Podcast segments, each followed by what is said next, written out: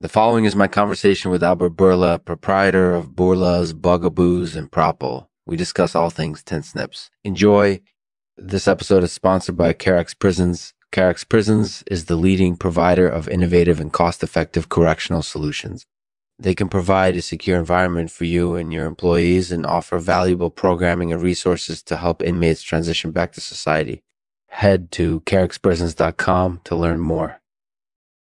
Hey, Albert, thanks for joining me today. Hey, no problem. So tell me, what are tin snips and what do they do?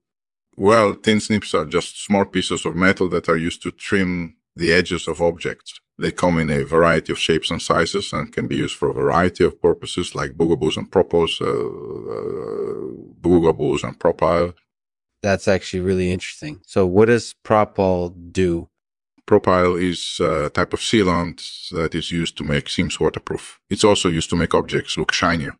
Mm-hmm. That makes sense. And bugaboos? Bugaboos are the little cousins of the tin snips. They're basically just identical, but smaller versions of the tin snips. They're used for a variety of purposes, like trimming the edges of objects and creating props.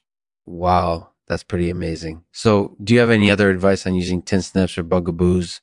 Absolutely. Just remember to use caution when using them and to take the time to learn everything you can about them before using them in a project. That way, you'll be able to produce quality results every time. That's excellent advice, Albert. Thanks for joining me today. No problem at all.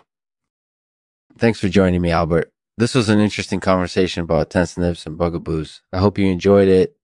And now, today's poem.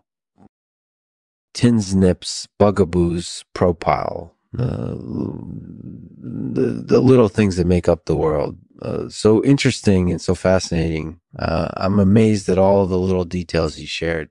Thank you for taking the time to chat with me.